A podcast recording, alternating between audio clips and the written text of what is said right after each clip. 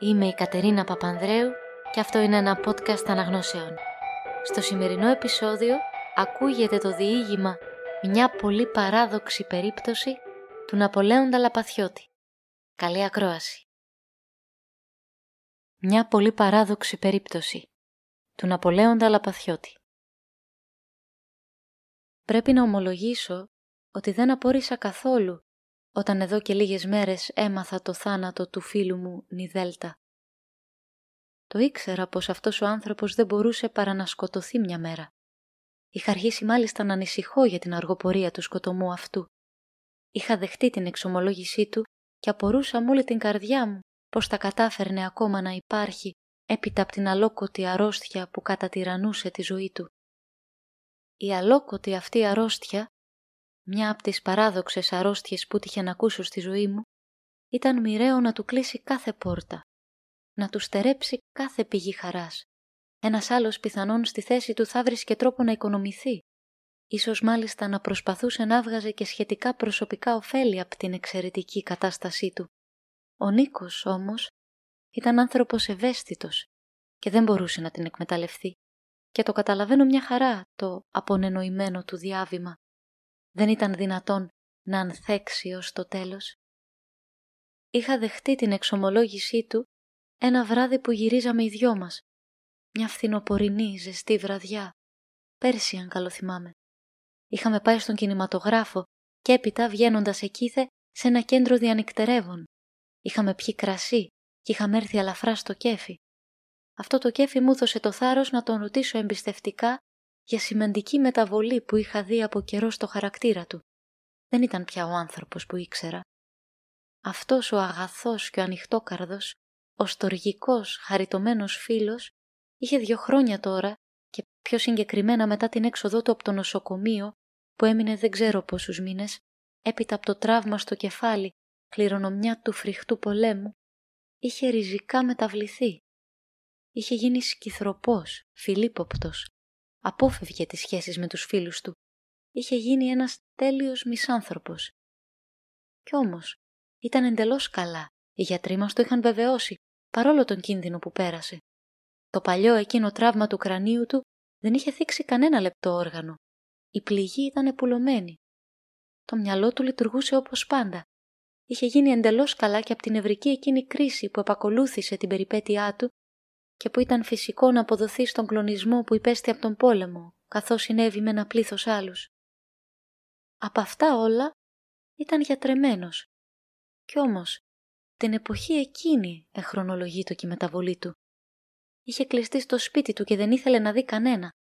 Πολλές φήμες σχετικές με την κατάστασή του κυκλοφορούσαν από τότε μεταξύ μας και αυτό το βράδυ θέλησα να τις εξακριβώσω. Ταράχτηκε με την ερώτησή μου καθώς βαδίζαμε με βήματα μικρά και με το χέρι περασμένο στο δικό μου, κατάλαβα το χέρι του να τρέμει. Μετάνιωσα για την ανάκρισή μου και προσπάθησα να της αλλάξω τόνο. Εκείνος όμως δεν έβγαζε μιλιά. Ήξερε καλά πόσο τον αγαπούσα. Το ήξερε πάρα πολύ καλά. Πιο πολύ και από όσο φανταζόμουν. Και δεν έπρεπε θαρώ να πειραχτεί. Αλλά και κάτι άλλο. Πρόσεξα πως προτού να τον ρωτήσω, η μορφή του είχε σκοτεινιάσει, σαν να περίμενε τα λόγια που θα του έλεγα. Όλα αυτά τα εξήγησα αργότερα, όταν μου φανέρωσε το μυστικό του πάθος. Πρώτη φορά το εκμυστηρευόταν. Η φωνή του έτρεμε και εκείνη. Μου κρατούσε πιο σφιχτά το χέρι. Τα μάτια του κοιτούσαν απλανή. Στην αρχή δεν μίλησε καθόλου. Φάνηκε πως δίσταζε να μου το φανερώσει ή πως έψαχνε να βρει τα λόγια τα κατάλληλα, αλλά συγχρόνως ένιωθα τη φοβερή ανάγκη, την ανάγκη που τον τυραννούσε κάπου να τα πει, να ξαλαφρώσει. Ένιωθα πως το μυστικό αυτό που όταν τ' άκουσα έμεινα κατάπληκτος, καραδοκούσε κάποια ευκαιρία για να μπορέσει να φανερωθεί. Και πιο μεγάλη, πιο ωραία ευκαιρία από αυτή που του δινόταν τώρα δεν μπορούσε να παρουσιαστεί. Ήμουν ο πιο αγαπημένος φίλος του 20 χρόνια ανυπόκριτης φιλίας δεν ήταν προηγούμενο ασήμαντο και εξάλλου ήξερε πόσο τον αγαπούσα και πόσο η ερώτηση εκείνη έκρυβε φιλικό ενδιαφέρον, βαθύ, ειλικρινές και ανιστερόβουλο. άρχισε τότε να μου εκμυστηρεύεται με φωνή βαθιά, δισταχτική, λίγο φοβισμένη στην αρχή. Φοβόταν τόσο πως δεν θα τον πιστέψω ή πως θα τον πάρω για τρελό. Έπειτα όμως έντονη, παλόμενη, πυρετόδη, γιωμάτη αγωνία.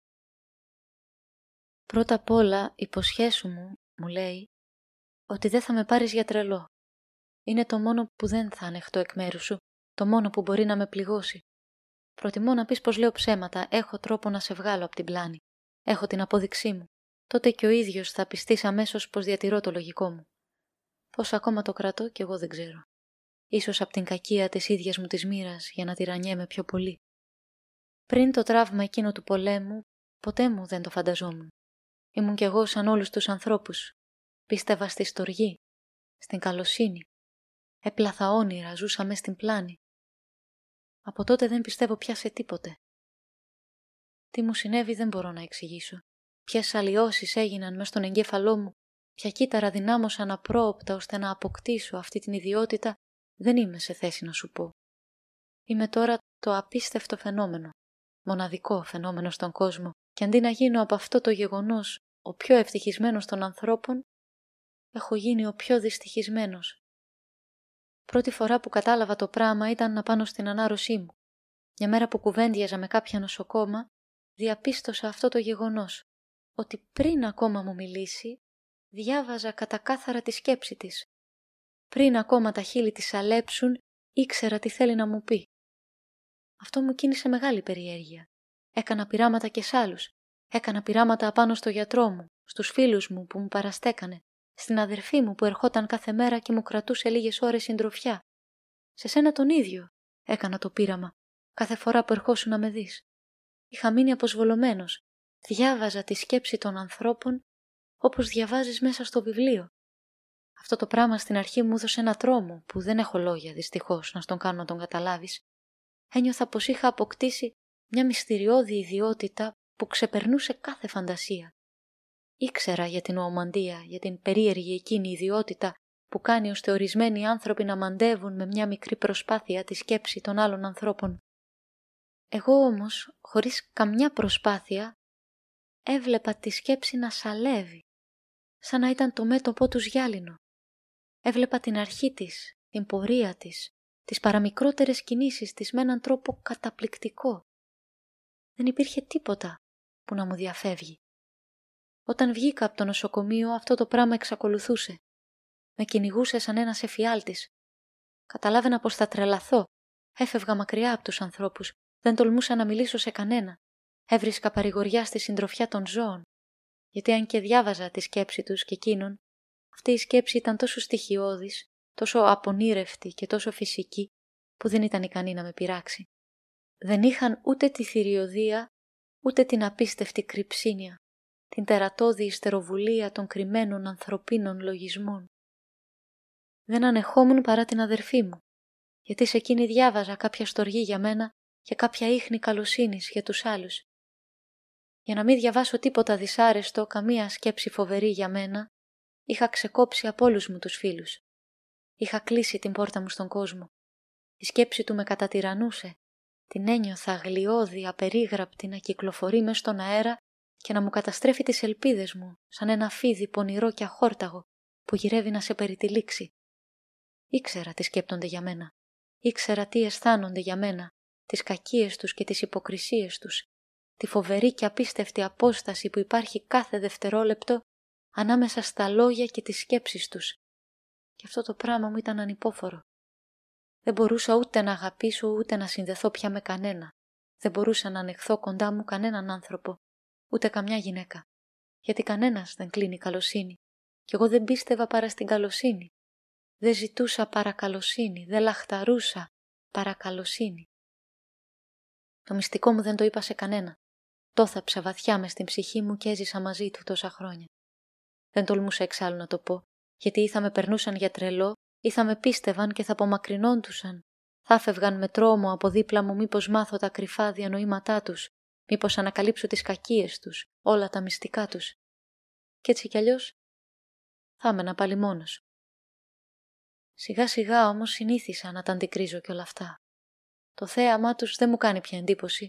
ούτε μου δίνει τον αποτροπιασμό που μου δίνει τόσο στην αρχή. Μόνο που τροποποίησα τις σχέσεις μου, ώστε να μην έχω στο πλευρό μου παρά μόνο αυτούς που με αγαπούν. Και τα κακά που διαβάζω και σε αυτούς, τα βυσαλαία και κρυμμένα πάθη, όλες τις ηθικές διαστροφές και τις τρομακτικές επιθυμίες, έμαθα τώρα να τα συγχωρώ. Μου φτάνει μόνο το να μ' αγαπούν. Πολύ λίγο δεν με ενδιαφέρει. Και να μην θέλουν μονάχα το κακό μου. Σταμάτησε για μια στιγμή και έφερε το χέρι του μπροστά στο μέτωπό του. Πήγα να του μιλήσω, να τον παρηγορήσω. Άπλωσε τ' άλλο χέρι του και με έσφιξε στον ώμο. Σώπα, σώπα, ξέρω τι θα πεις. Σε ευχαριστώ. Ξέρω πως μ' αγαπάς. Γι' αυτό το λόγο ακριβώς και σου φανέρωσα το καταπληκτικό μου μυστικό. Ήξερα που ζητούσες να το μάθεις. Και αυτή η πράξη να στο φανερώσω ήταν για μένα ανακούφιση μεγάλη. Και έπειτα στυλώθηκε μπροστά μου ξαφνικά και πιάνοντας σπασμωδικά τα χέρια μου με έναν τρόπο τρελό και απελπισμένο, μου φώναξε με γοερή φωνή «Και τώρα πώς να ζήσω» «Πώς να ζήσω» με τι τόλμη να αντικρίσω τους ανθρώπους, με τι καρδιά να συνδεθώ μαζί τους, με τι μάτια να τους πλησιάσω; Κάθε τους σκέψη που δεν λένε με πληγώνει, κάθε ψέμα που λένε πιο πολύ. Με τρομάζουν ή μαϊδιάζουν. Έκοψα κάθε μου κοινωνικό δεσμό, κάθε δοσοληψία μου με αυτούς. Ζω μονάχο, σαν ερημίτη, περικυκλωμένος από τις γάτες μου και από τις αθώες, τις πρωτόγονες τους σκέψεις που αυτές τουλάχιστον τις έχω συνηθίσει και δεν τις τρέμω ούτε με ενοχλούν. Δεν θα ήταν καλύτερα για μένα να πέθαινα μες στο νοσοκομείο ή να είχα σκοτωθεί στον πόλεμο, παρά να ζω με αυτή την αγωνία, με αυτόν τον τερατώδη εφιάλτη που μου θανατώνει την ελπίδα και μου απαγορεύει την αγάπη, που με κλείνει μέσα στην κάμαρά μου σαν ένα πλάσμα καταδικασμένο που δεν είναι δυνατόν να λυτρωθεί. Από τη νύχτα αυτή δεν τον ξαναείδα πια. Και όταν έμαθα προχτές το σκοτωμό του, για μια στιγμή λυπήθηκα σαν φίλος, αλλά παρηγορήθηκα αμέσως με την ιδέα πως είχε λυτρωθεί.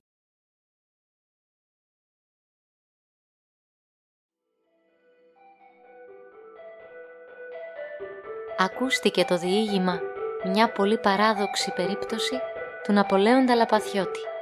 Αφήγηση Κατερίνα Παπανδρέου